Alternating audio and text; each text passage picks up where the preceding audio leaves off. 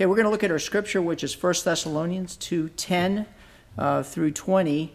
And I think it should be up here, I'm not sure. Uh, to, oh, we started it at 13. Okay, that's fine. Uh, this is 1 Thessalonians 2 13 through 20. And we also thank God constantly for this that when you received the word of God, which you ex- heard from us, you accepted it, not as uh, the word of men, but as what it is, really the word of God. For you, brothers, became imitators. I knew I did something wrong. I knew I did something wrong. Let me, uh, uh, I need to find our passage. I'm sorry. I'm off my game. I'm used to having my bulletin, and I don't have my bulletin. Um, okay, we're going to go 1 Thessalonians 3 1. So, unfortunately, I, I think I sent in the wrong uh, passage. But that's okay. 1 Thessalonians 3 1. I'll read it out, and since you have uh, uh, eidetic memories, you'll remember this. Therefore, when we could bear it no longer, we were willing to be left behind at Athens alone. And we sent Timothy, our brother and God's co worker in the gospel of Christ, to establish and exhort you in your faith that no one be moved by these afflictions. For you yourselves know that we are destined for this. For when we were with you, we kept telling you beforehand that we were to suffer affliction, just as it has come to pass, and just as you know. For this reason, when I could bear it no longer, I sent to learn about your faith, for fear that somehow the tempter had tempted you, and our labor would be in vain. But now that Timothy has come to us from you and has brought us the good news of your faith and love, and reported that you always remember us kindly and long to see us as we long to see you, for this reason, brothers, in all our distress and affliction, we have been comforted about you through your faith. For now we live if you are standing fast in the Lord. For what thanksgiving can we return to God for you, for all the joy that we feel for your sake before our God? as we pray most earnestly night and day that we may see you face to face and supply what is lacking in your faith. This is God's word. Well, there are a lot of a lot of effects going on from this uh, COVID crisis. Obviously, there's the economic effect. Uh, there are folks who are getting sick from the virus, though in much much smaller numbers than what was anticipated. But another issue deals with uh, relational and mental health. Uh, the statistics are somewhat overwhelming.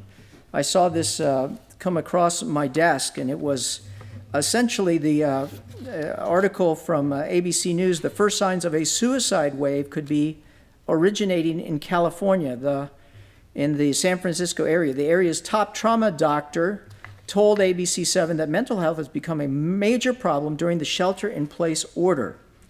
He said, We've never seen numbers like this in such a short period of time. I mean, we've seen a year's worth of suicide attempts, attempts in the last four weeks. One of the, uh, a trauma nurse said, What I have seen recently, I've never seen before. I have never seen so much intentional injury. It's very sad, and we have to ask the question well, where is that coming from? What is it exactly that's creating this type of uh, need, desire to, to, to sort of punch out, if you will? There is a deep, deep need within us, a relational need for one another. And so I think there, there are two issues, but probably the biggest one deals with isolation. Uh, it deals with uh, the fact of not being able to see people face to face. I've talked with our people in our congregation that are experiencing this. Some of our folks who are in retirement communities that feel very isolated, uh, feel very much alone. And uh, that drives people to despair. And what's important to understand how, to, how this is relevant to this passage is that this passage helps us to understand that an essential part of Christianity is togetherness. God is, is, is into much more than cr- simply creating an individual salvation. He's bringing a group of people together called the church. In fact, the ecclesia, which is the Greek word for church, means those who are called out, those who are assembled, that he, God is assembling together. You remember when Jesus sent people out, he sent them out two by two uh, so that they would always have someone uh, to go with. The scriptures say that, uh, that we are to pity a person who falls down and has no one to help them up. And so in this passage, though, we see the antithesis of this. We see Paul and, and uh, Silas and Til- uh, Timothy and their heart for the Thessalonians, their desire to see them, to make sure that they're okay, uh, to be with them, to lend support to their faith, even if it requires sacrifice on their part.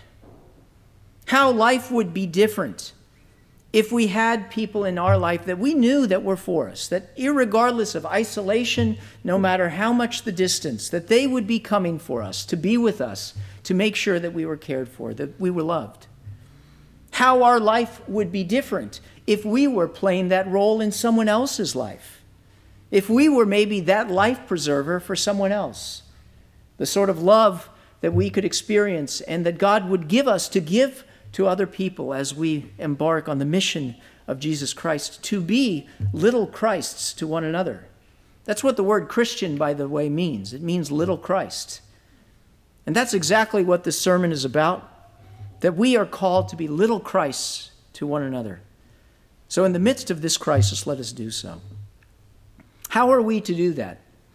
We're going to look at three ways in which uh, we see Paul and Silas and Timothy doing this. The first is relating to someone else. I use the word relate, but it really means caring, choosing to care for someone else, relating to someone else. Number two is to remind, be a reminder to someone else, a reminder of God's grace, a reminder of who they are. And finally, number three, rejoicing in someone else, celebrating uh, on behalf, for the sake of another just for ourselves. Because we are called to be little Christs to one another. So, by God's grace, let us do so. Let's talk with, about point number one to relate to one another. Paul and Silas and Timothy, uh, if you'll remember, went to Thessalonica or Thessalonica, depending how you want to pronounce it. It was a Greek city. They preached the gospel. They really weren't there that long, but they saw converts. They saw a church begin to develop and uh, they had to go on their way. And being apart from, but they developed a deep relationship with, with these people. Uh, if you'll remember earlier in the passage, that they said that you had become so dear to us, Thessalonians, that we want to share our lives with you, not just the Gospels, not just the Gospel. And so we see in verse 1 that they are feeling a longing in their hearts. Therefore, when we could bear it no longer, we were willing to be left behind at Athens. They've reached a breaking point. They don't know how the Thessalonians are doing. They don't know if they're continuing on forward in the faith, uh, faith or if suffering and persecution has knocked them back, if they've abandoned this hope in Jesus Christ. Have you ever had it when you were so much wanting to know how another person was doing that it was unbearable? That's exactly how they're feeling in their heart. And so, what did they do? It says that we were willing to be left behind at Athens alone. It was really Paul who was willing to be left behind because Paul had two traveling companions, uh, uh, Timothy and Silas. Silas, we know from the book of Acts that he sent to another church in Macedonia, and he sent Timothy to, to the Thessalonians, to Thessalonica, to inquire, and that left Paul alone in Athens. And it's important to understand that Athens was not a cakewalk for the Apostle Paul. Uh, the people were uh, disdainful, uh, disregarding the message of Jesus Christ. And we tend to look at Paul as this paragon and great apostle of a man, but he was a broken man in need of grace and encouragement just like everyone else. And yet Paul said, It is worth it to me, it is unbearable to have you here. I have to know how they're doing, and therefore I'm willing to be left alone so that they would have the company of Timothy. Now, it's important to understand, and so it says in verse 2 we sent Timothy, our brother and God's co worker, in the gospel of Christ to establish and exhort you in your faith. Now, Timothy was the most valuable asset to Paul. Paul called him his son in the faith. Paul was not married, he didn't have children, and so Timothy was his spiritual son. He was his heart. And if you have children, you understand how dear and uh, near your children are to you.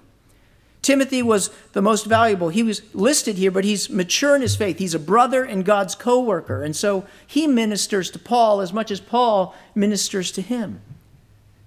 But he sent Timothy to the Thessalonians to do what? To establish and exhort them in their faith. The word establish means to steadfastly set, to strengthen. I'm actually doing some work right now where I'm gluing some stones together and they have to be just right to create this foundation. And that's exactly why Timothy is going. He wants to make sure that the stonework has been established, that there's a foundation upon which their faith is growing. He went there to establish them, but also to exhort them. The word exhort is parakaleo, and we're familiar with this word because it's used to describe the function of the Holy Spirit, right? One who comes alongside the advocate and the counselor, and he strengthens them. Paul has sent Timothy so that he would come alongside the Thessalonians and being mated up to them, coming alongside, would strengthen them in their faith, in their belief, in their trust in Jesus Christ. So that, as verse 3 says, that no one would be moved by these afflictions. The word affliction literally means pressure. These Thessalonians in this Greek cosmopolitan city have put their trust and their hope in Jesus Christ, and they are under pressure. The culture is pushing them to not conform to, uh, excuse me, to, uh, to conform uh, to their polyist, polytheistic view. If you remember in Thessalonica, you can literally see Mount Olympus, uh, where the pantheon of Greek gods are supposed to reside. And yet, this church is saying there's only one God. And there's one God who has become man, the God man, Jesus Christ. And we're putting our hopes in him and his death on the cross. And everyone is saying, You're fools. They're exerting pressure on them, as pressure is always exerted on the church of God. It's economic pressure. In those days, if you weren't, uh, if you didn't subscribe to the gods of the particular guilds, they would throw you out and you would have no means of employment in your particular trade. But Paul wants to make sure that they will not be moved by these afflictions, by this pressure. Notice he says that not that no one would be moved by these afflictions. In other words, Paul cares about all of them. He's not willing that one of them would be lost because he loves them all. Does that remind you of anyone? Reminds me of Jesus Christ, doesn't it? The Thessalonians, even though they haven't spent that much time, even though we don't really know how much love the Thessalonians have even shown to Paul, Paul has made a decision and a commitment that he's all in to this church. And he wants to make sure that they would not be moved from the hope of the gospel. And so in verse 5, for this reason, when I could bear it no longer, I sent to learn about your faith, for fear that somehow the tempter had tempted you, and our labor would be in vain. There's the second time that Paul says, I could bear it no longer. Paul is investing his time, his labor, and his heart in these people. Paul is focused on their faith, not his. Verse 7 says, For this reason, brothers, in all our distress and affliction, we have been comforted about you through your faith. For now we live if you are standing fast in the Lord. Paul had his own pressures in Athens, he had his own junk to deal with, so to speak. And yet, he had connected himself to the well being of these people over here at Thessalonica. Now, a lot of people would say that's a crazy way to live, particularly if you're in the helping profession. My wife is a therapist, I'm a pastor. We're in the helping profession. And the helping profession professionals say never hitch your cart too tightly to another person because they're going to disappoint you if you do. And so you're supposed to maintain a professional distance, if you will, from people, a protection of sorts to protect your heart. But we see absolutely nothing of this in the Apostle Paul, do we? Listen to this language in verse 8 For now we live if you are standing fast in the Lord. Well, what if they're not standing fast in the Lord? Would he write, Now we die? In a sense, there would be a, a, part of Paul's heart that would be dying that they would not be doing well. Paul is emulating, and Timothy and Silas, the Spirit so much like Jesus. How Jesus came even though he was the King of Kings and the Lord of Lords. And he humbled himself, even though he was surrounded by the great pantheon of angels. He came into the world naked and poor as a small baby, where no one could understand him. No one could really comprehend and connect what it meant to be Jesus Christ. And he humbled himself and he became obedient to death on a cross, that you and I might know his love. He gave his life that he might rescue us from the penalty and the power of sin. You know, if you went looking for a God like this aside from Jesus and his Father, you'd never find him. Because every other God maintains his professional distance, doesn't he? Aloof, unconcerned, a barrier between you and me, him above and you below. But not this God, not Jesus Christ. I don't know if you're familiar with the story about Patch Adams. If you remember that quirky movie in which Robin Williams played this uh, doctor named Patch Adams, uh, Patch had a different philosophy about care. Uh, he was taught, he actually went to GW University and then he went to uh, med school. I, I, think it was at VCU or, or, EVMS. I can't remember which one it was. But Paul, uh, but, uh, but Patch uh, had a different philosophy and mentality about healthcare. He urges his students to develop compassionate connections with their patients.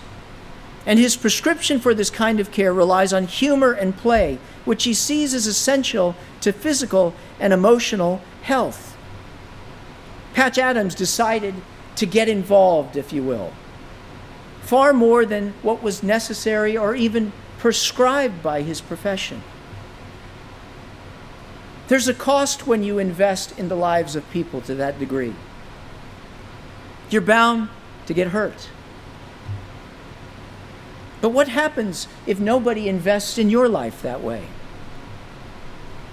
What happens when nobody cares for you to that degree? The story in California is what happens. Because we all feel pressures.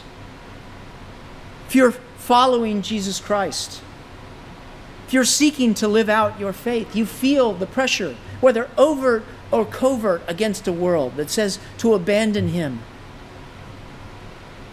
And many of us are lonely, unconnected. We can say, well, it's their fault that they don't join in, they're, they're not a part of things. When they come, we will go ahead and we will engage with them. But the reality is, many of them don't know how. Many of us don't know how to connect with other people in a deep, meaningful, and relational way. But that's not church.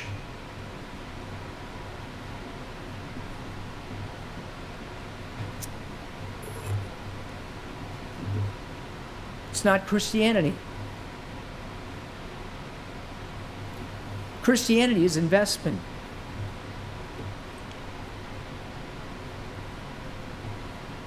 It's your heart, it's your time, it's your labor. So, who can you be Christ to in this church? Who can you say, it's not just about the well being of my faith? it's about theirs. Who can you hitch your wagon to? I cannot promise you that you will not feel pain and heartache at times. But I can promise you, when they are flourishing in their faith, that you will experience not one joy, but two a double joy of having been a part of being a little Christ in someone else's life. because that's what God is calling us to do and be. So we must relate. That brings me to my second point that we must remind. Verse 3 says that he sent Timothy so that no one would be moved by these afflictions. For you yourselves know that we are destined for this. How did the Thessalonians themselves know that they were destined to have affliction and persecution? Well, it was because Paul and Silvanus uh, and Silas and Timothy taught them when they were there. And now Timothy is going back to remind them again that what they're experiencing is not um, out of the ordinary for Christians. They're going to encourage through reminding.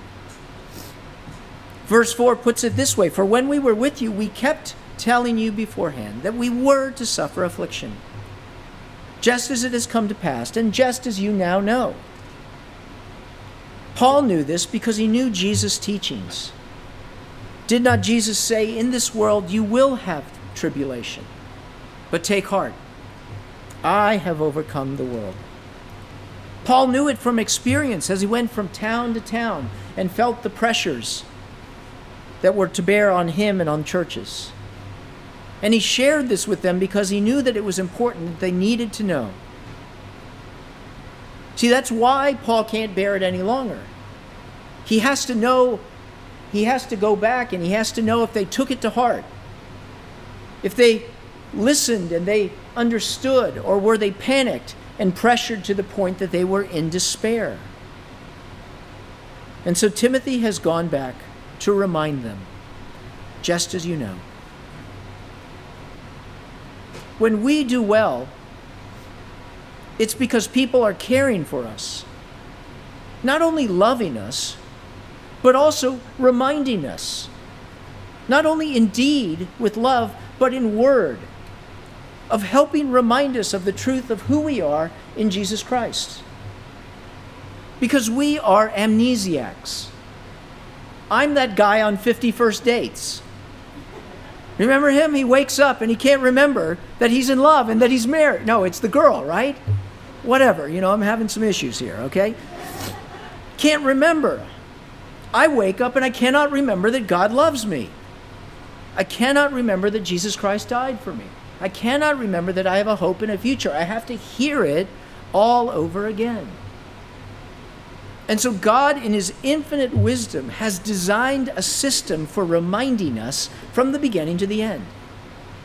It started with Jesus teaching us the truth and then giving us the apostles who went out and planted churches. And then pastors being appointed to preach the truth.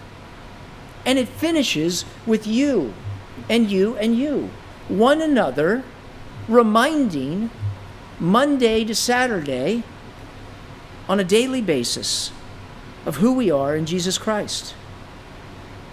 See, that's one of our jobs. It's, one of, it's part of our job description as a Christian to relate and to remind. The word fellowship, the Greek word for it is koinonia, which literally means participation. It's what we share in, it's what we hold in common. That's why we use the word community, what we hold in common that makes us into a community. And what you and I hold in common, if you are a Christian, if you are a believer, and if you are a seeker in Christ, we're so glad that you're here. I remember coming to faith as an 18 year old. Uh, uh, I had not grown up in the church. And God has you on a spiritual journey, maybe for such a time as today. But if you are a Christian, you are part of a community. And the community is the community of faith. And so when we get together, we have so much more to talk about than just golf. And there's nothing wrong with golf. And there's nothing wrong with talking about the news. And there's nothing wrong with talking about a variety of things. But fellowship is so much more than that. It's talking about the Lord and who the Lord is and what He's done and what He's doing in my life and what we need. See, what happens when we neglect these conversations?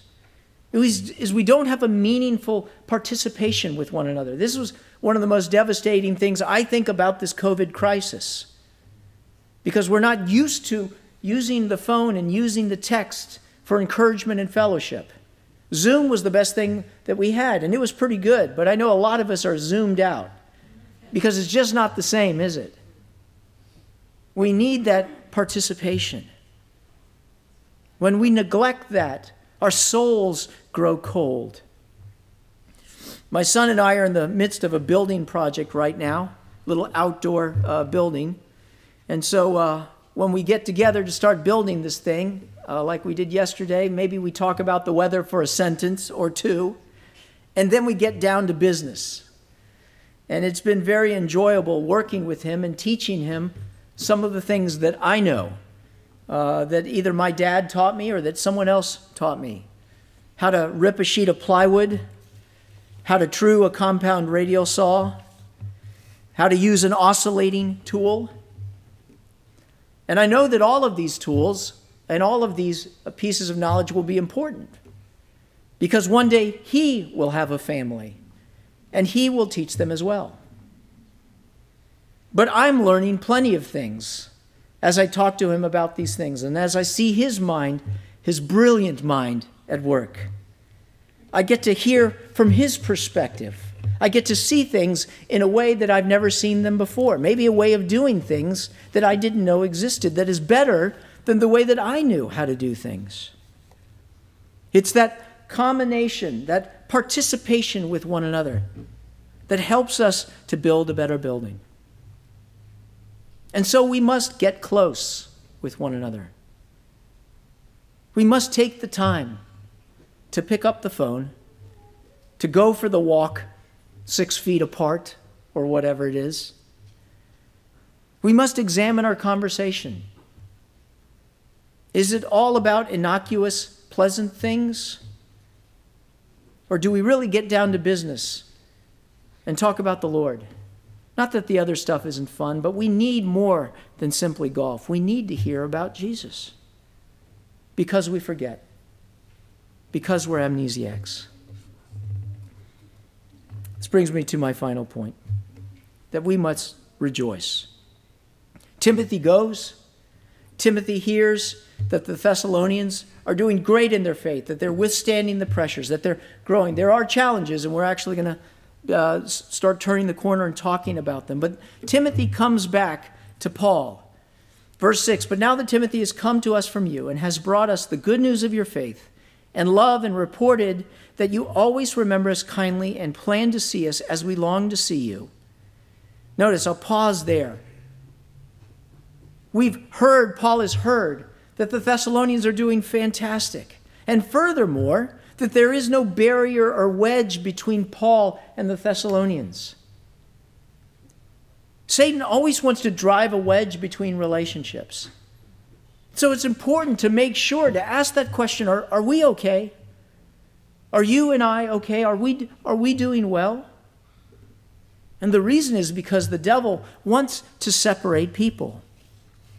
Paul continues on For what thanksgiving can we return to God for you? For all the joy that we feel for your sake before our God. Isn't it a wonderful thing to feel joy for another person's sake? You know what that means? That means we could feel joy all day, right? I mean, I can feel a certain amount of joy for my sake if things are going well, but there's an opportunity to the degree and amount that I care about other people that when they're doing well, because I care about them and have hitched my wagon to them, I can feel joy for them. We think joy only comes for our sake and looking out for ourselves. But that's not true, is it? We get the opportunity to care and relate to others. We get the opportunity to remind them of what a great God we have. And we get the opportunity with one another to rejoice in others, to take our eyes off of ourselves, to genuinely care. Are you discovering that you don't have any joy in your life? Well, maybe it's a period that you're just going through, and that's okay. But is it possibly because I'm leading an isolated life? Because I'm not engaging with other people, because I'm not choosing to feel the, best, the blessings and benefits and difficulties of other folks. The call of this sermon is to be a little Christ to someone else.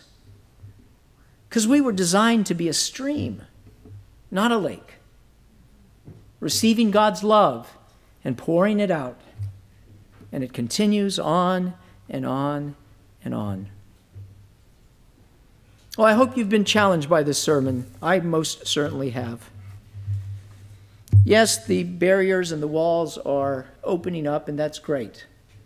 But love breaks down barriers.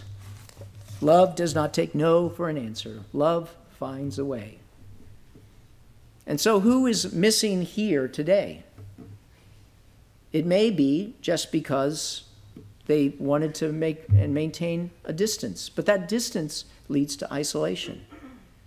I guarantee you there are people that are he- not here today because they're not sure that anyone would care if they came. Maybe let's be that person to pick up the phone or to go stand outside their door and say, Hey, I just want you to know that uh, I, I just want to make sure you're okay and that I missed you.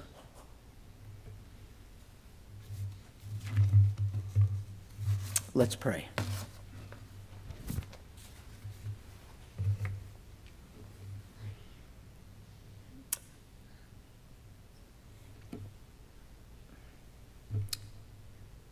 Thank you, Jesus, that you came.